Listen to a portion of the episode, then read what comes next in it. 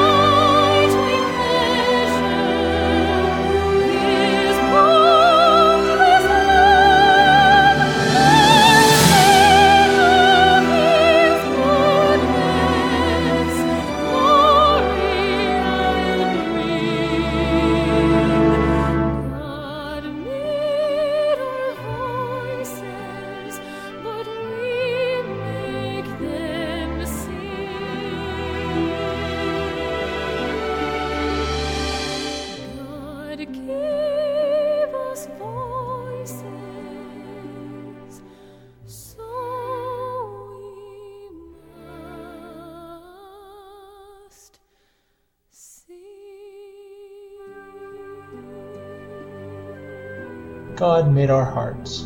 He allows us to feel pain. He allows us to feel sorrow. He allows us to suffer. He also allows us to feel joy and peace, serenity and commitment.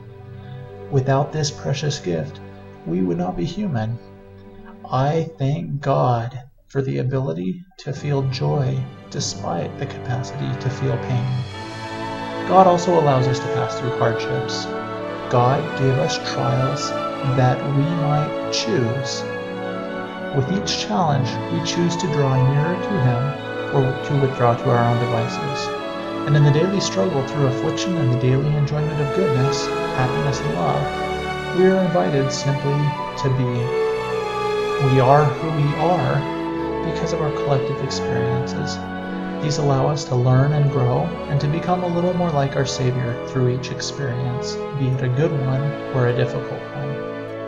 And in each of these experiences, we are simply invited to raise our voices, such wonderful gifts from a loving Heavenly Father in song. God gave us voices, so we must sing. Every day, every hour, we are composing music in our hearts, songs of gratitude, joy, pain, or anger. I must admit that some days the music coming from my heart would best belong at a heavy metal concert where, rather than through the lyrics, the message of my song would be found through loud, unmelodic shouts of intense emotion, be it frustration, anger, or despair. There are some days, however, when a sweet melody of love and happiness can be heard in my thoughts, words, and deeds. That same unique and beautiful melody I hear from so many others around me. What a masterful symphony of song when voices raise in harmony, praising God and finding joy and hope in every experience. This Pioneer Day, I wish to share a few songs that have truly touched my heart. Songs from faithful men and women that I wish so desperately to learn and to echo in my own experiences. I begin by sharing a song of commitment. This song has been sung by many, but I am especially touched by this simple melody aired by Brigham Young, a man who, in my opinion, was the ultimate pioneer, a man who endured much and inspired many. Brigham sang, I will tell you what to do in order to gain your exaltation, the which you cannot ex- obtain except you take this course. If your affections are placed upon anything so as to hinder you in the least from dedicating them to the Lord, make a dedication of that thing in the first place, that the dedication of the whole may be complete. If my heart is not fully given up to this work, I will give my time, my talents, my hands, and my possessions to it until my heart consents to be subject. I will make my hands labor in the cause of God until my heart bows in submission to it. The Lord must be first and foremost in our affections. The building up of His cause and kingdom demands our first consideration. Brigham truly was a man who practiced what he preached. After gaining a testimony of the restored gospel, he left his livelihood and the comforts of his home to join the saints in Ohio. He sang, When we arrived in Kirtland in September 1833, if any man that ever did gather with the saints was any poorer than I was, it was because he had nothing. I had two children to take care of, that was all. I was a widower. Brother Brigham, had you any shoes?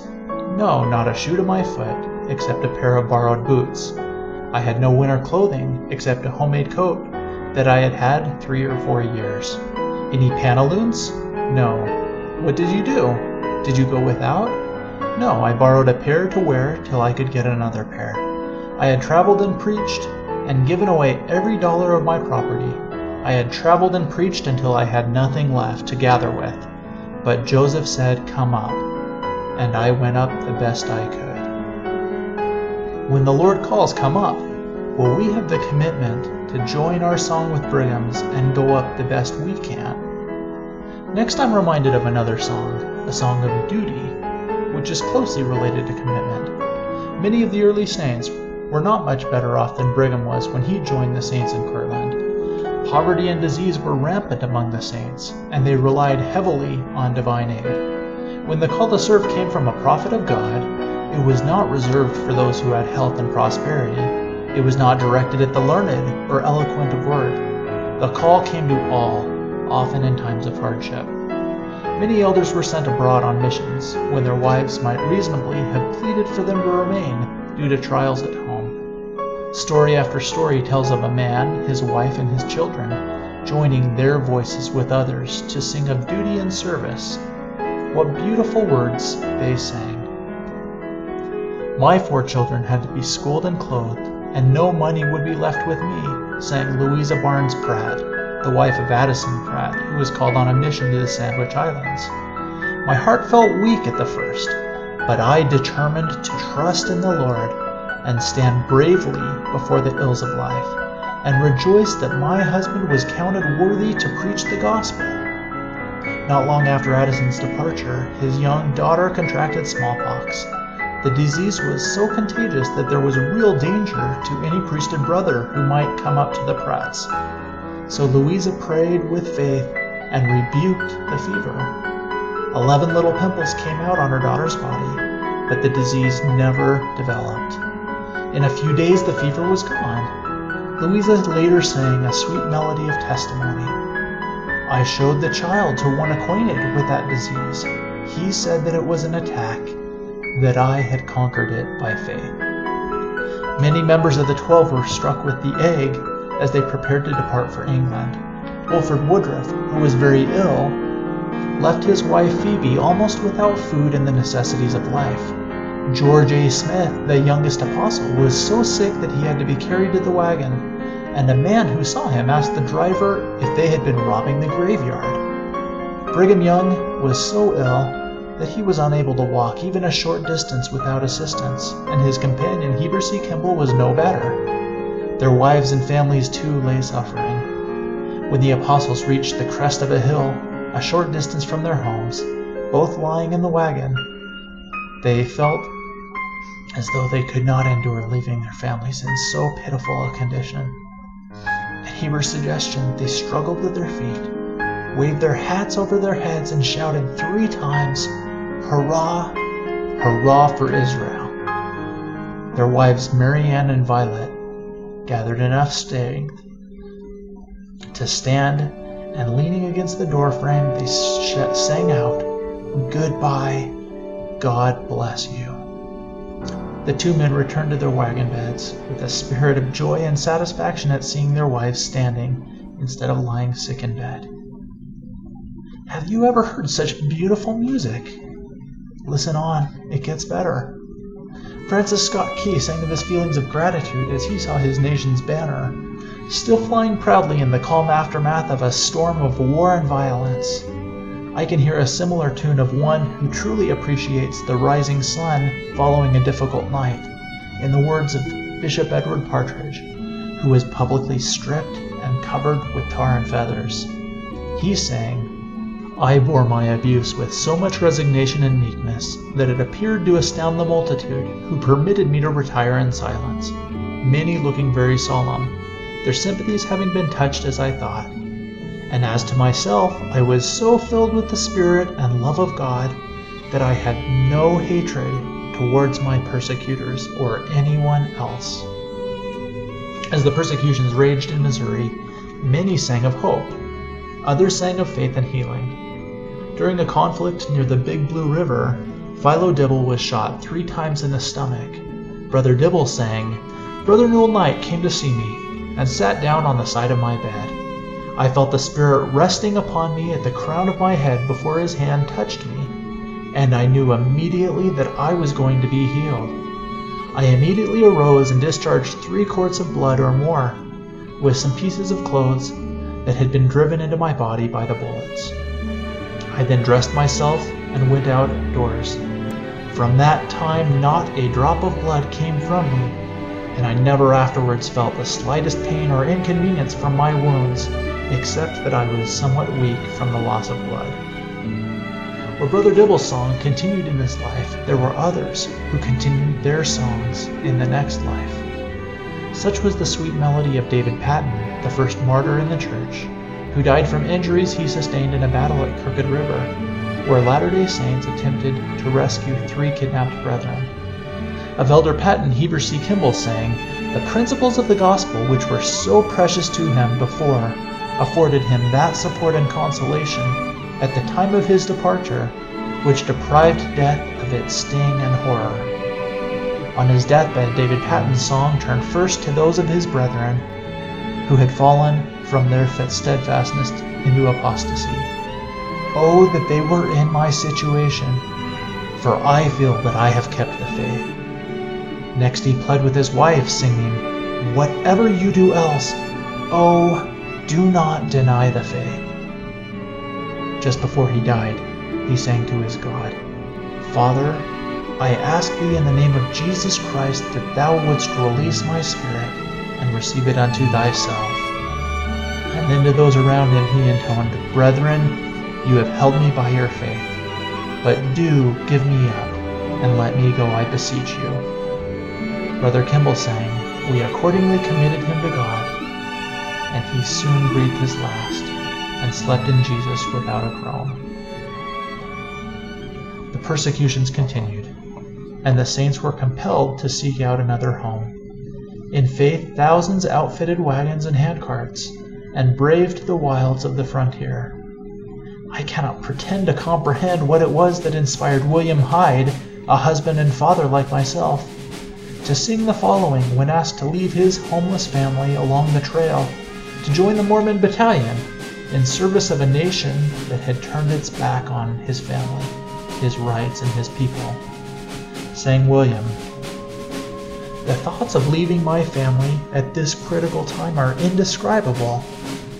They were far from the land of their nativity, situated upon a lonely prairie with no dwelling but a wagon, the scorching sun beating upon them, with the prospect of the cold winds of December finding them in some bleak, dreary place.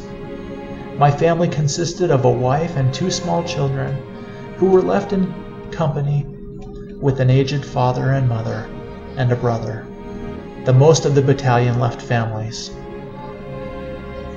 When we were to meet with them again, God only knew. Nevertheless, we did not feel to murmur. After his discharge, William and many of the other battalion members remained in California to work for a season. Several were present at John Sutter's sawmill when gold was first discovered in 1848, leading to the California Gold Rush. Despite the prosperous possibilities, the Latter day Saint fathers and husbands did not stay in California to seek their fortune, but rather followed the call of a prophet to gather in Utah. James S. Brown sang of his experience. I have never seen that rich spot of earth since, nor do I regret it, for there always has been a higher object before me than gold. Some may think we were blind to our own interests, but after more than 40 years, we look back without regrets. Although we did see fortunes in the land and had many inducements to stay, still duty called. Our honor was at stake, we had covenanted with each other. There was a principle involved, for with us it was God and His kingdom first. We had friends and relatives in the wilderness, yea, in an untried desert land, and who knew their condition? We did not. So it was duty before pleasure, before wealth, and with this prompting we rolled out. I can think of many songs about flowers, songs about lilies, lilacs, pansies, and even mistletoe. I especially love songs about roses. A rose is truly beautiful, but a rose can also offer a painful prick if not handled carefully. Often many can only see the thorns along their way, but a small few can sense the roses amidst the thorns. Joseph Moner sang about his experiences on the trek west.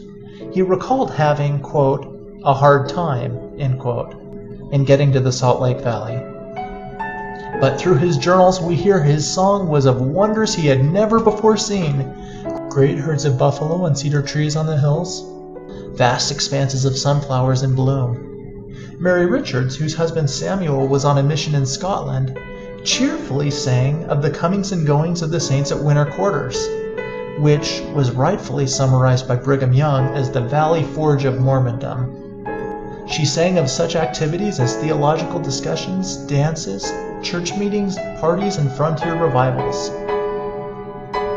Amidst the thorns, there are always roses to sing about. Next, I share two songs that have no words, but are so sweet and melodic that the absence of lyrics can hardly be noticed. The first song was sung by Nellie Pucell, a handcart pioneer who at the young age of 10 lost both parents on the journey west.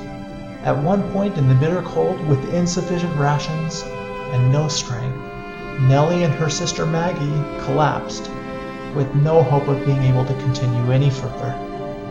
The leader of their company came to their aid placed Nellie in the wagon, and told Maggie to walk along beside it, holding on to steady herself. The forced movement saved Maggie from frostbite. When the sisters finally arrived in Salt Lake City and Nellie's shoes were removed, the skin came off along with the stockings, and the girl's feet were amputated. Nellie walked on her knees for the rest of her life. But Nellie's song continued through a normal life as she married and raised six children, keeping house and serving faithfully, never allowing her disability to be a hindrance. I'm not sure what the title of Nellie's song should be. There are many titles that could and should be applied, but I think the music speaks for itself and could best be left untitled. This next song without words is one of hope in time of deepest mourning. The Crandall family trekked west in the summer of 1850. On the 23rd of June, the Crandall family numbered 15. By the week's end, seven had died of cholera. In the next few days, five more family members died. Then on the 30th of June, Sister Crandall died in childbirth along with her newborn baby. Of the 15 that set out, only two survived the journey. So, why is this song about hope? What became of the two surviving family members? What kind of testimony did they gain as they chose to continue west, following a prophet of God? What kind of legacy did they leave for their future posterity? There is always hope when we continue to sing when the melodies seem darkest. Many years after the trials of the handcart pioneers, in a setting of sharp criticism toward the poor planning and leadership that led to the deaths of many. One survivor, whose experience may very well have been like that of the Crandalls or Nellie Pucell, stood and sang a solo that still reverberates in my heart. I was in that company, and my wife was in it. We suffered beyond anything you can imagine, and many died of exposure and starvation. But did you ever hear a survivor of that company utter a word of criticism? We came through with the absolute knowledge that God lives, for we became acquainted with him in our extremities. I have pulled my handcart when I was so weak and weary from illness and lack of food that I could hardly put one foot ahead of the other. I have looked ahead and seen a patch of sand or a hill slope and I have said, I can go only that far, and there I must give up, for I cannot pull the load through it. I have gone on to that sand, and when I reached it, the cart began pushing me. I have looked back many times to see who was pushing my cart, but my eyes saw no one. I knew then that the angels of God were there. Was I sorry that I chose to come by handcart? No neither then nor any minute of my life since. The price we paid to become acquainted with God was a privilege to pay. And I am thankful that I was privileged to come in the Martin Handcart Company. This man's song was of pure testimony. Where one might have stopped singing altogether, this brother chose to sing even louder. And from his personal testimony, we learn that he never stopped singing. God gave this man his voice, but he made that voice sing. There are so many voices that joined in melodious song of testimony, hope, endurance, sacrifice, faith, healing, and charity. One voice composed a simple yet sweet tune of peace and comfort that has been echoed by millions, whether during the brightest day or the darkest night. This man was called to be in one of the first groups to leave Nauvoo. He left his wife, who was only one month away from delivering their first child, behind with her parents. As he wended his way through the mud and cold, his thoughts and worries were constantly on his beloved and his expected child.